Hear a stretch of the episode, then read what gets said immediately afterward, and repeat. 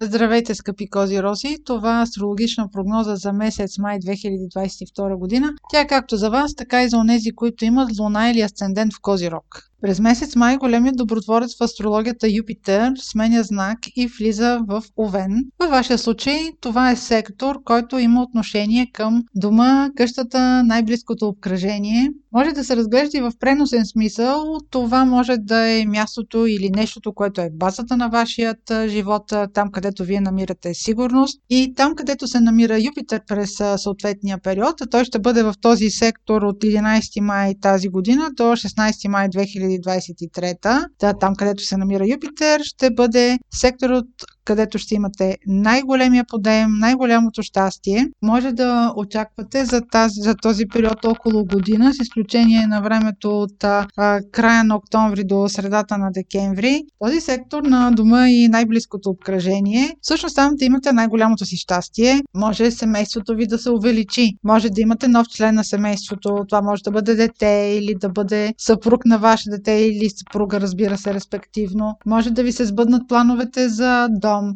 да направите някакво обновление или да се здобиете с нов дом. Въобще всякакви планове, които имате свързани с дома, ще бъдат подкрепяни. Другото нещо, което през месец май ще се случи е, че ще има ретрограден Меркурий от 10 май до 3 юни. Меркурий ще бъде първоначално във вашия сектор на работата. Там може да има някакво забавене на плановете ви, може да има примерно някакви формални грешки или някакво объркване с, с документи или объркани графици. След 24 май до 3 юни ретроградния Меркурий ще има по-голяма тежест върху сектора на любовта, децата. Това може да бъде период, в който да разберете някоя друга тайна на вашето дете или да разберете нещо, което просто сега е момента да излезе на бял свят. А, или ако имате любовна връзка, по същия начин да проведете някакъв разговор, който е свързан с миналото, който дълго време отлага, но сега трябва да се проведе. Меркурий винаги има отношение към нещо, което е в миналото и го изкарва на преден ред.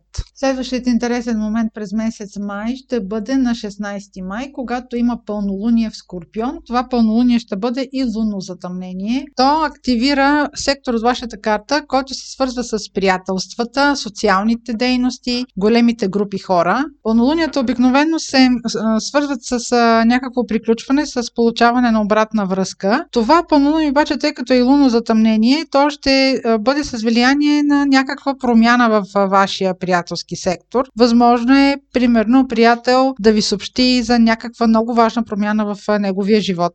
Или, примерно, ако имате планове да бъдете включени в някаква група или клуб по интереси, сега да получите обратната връзка, сега да разберете за причините, дали сте прият там или не сте, въобще развръзка по подобен ваш план. Въобще средата на месец май ще бъде много добър момент и важен за всякакви инициативи, които организирате за големи групи хора или където вие участвате в а, такива групи хора, така че а, използвайте всяка възможност, за да сте част от някаква общност. А, тези групи и участието ви в тези групи ще доведе при вас положителни промени и положителни възможности. И следващия важен момент през месец май ще бъде новолунието на 30 май, което ще е в Близнаци. Във вашия случай това е сектор свързан с работата, рутината, ежедневните ангажименти и здравето. Новолунието е важен бустер за всякакви инициативи, които се случват през съответния месец. Това новолуние ще стимулира желанието ви, примерно, за нова работа. Ако нямате до, до момента някакъв ангажимент, някаква работа, това новолуние ще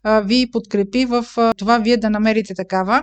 Само имайте предвид, че по време на това новолуние Меркурий все още е ретрограден и е възможно да ви върне към някаква стара дейност. Ако подписвате договор за работа по това време, обръщайте внимание на всякакви формалности в този договор. Дали се спазват сроковете, дали данните са попълнени правилно. Може примерно да сте говорили за една длъжност на вас да ви се, да, да ви се предложи друга длъжност. В такъв смисъл може да има разминаване между това, което е договорено и това, което се прави. Ако пък ръководите екипа, това новолуние ще стимулира неговото увеличаване, но тук също има една забележка, че най-вероятно този екип ще бъде попълнен не с нов човек, който а, вие те първо ще търсите, а примерно човек, който се завръща, примерно завръща се от майчинство или такъв човек, с който вече сте работили и той се премества във вашия екип отново. Върху месец май ще има влияние също така и новолунието, което е на 30 април. То е и слънчево затъмнение. За да не го повтарям тук, то е в прогнозата за месец април. Това беше прогноза за Слънце, Луна или Асцендент в Козирог. Ако имате въпроси, може през сайта astrohouse.bg и през формите за запитване там да ги изпращате. Аз ви желая слънчев месец май и избъдване на плановете ви.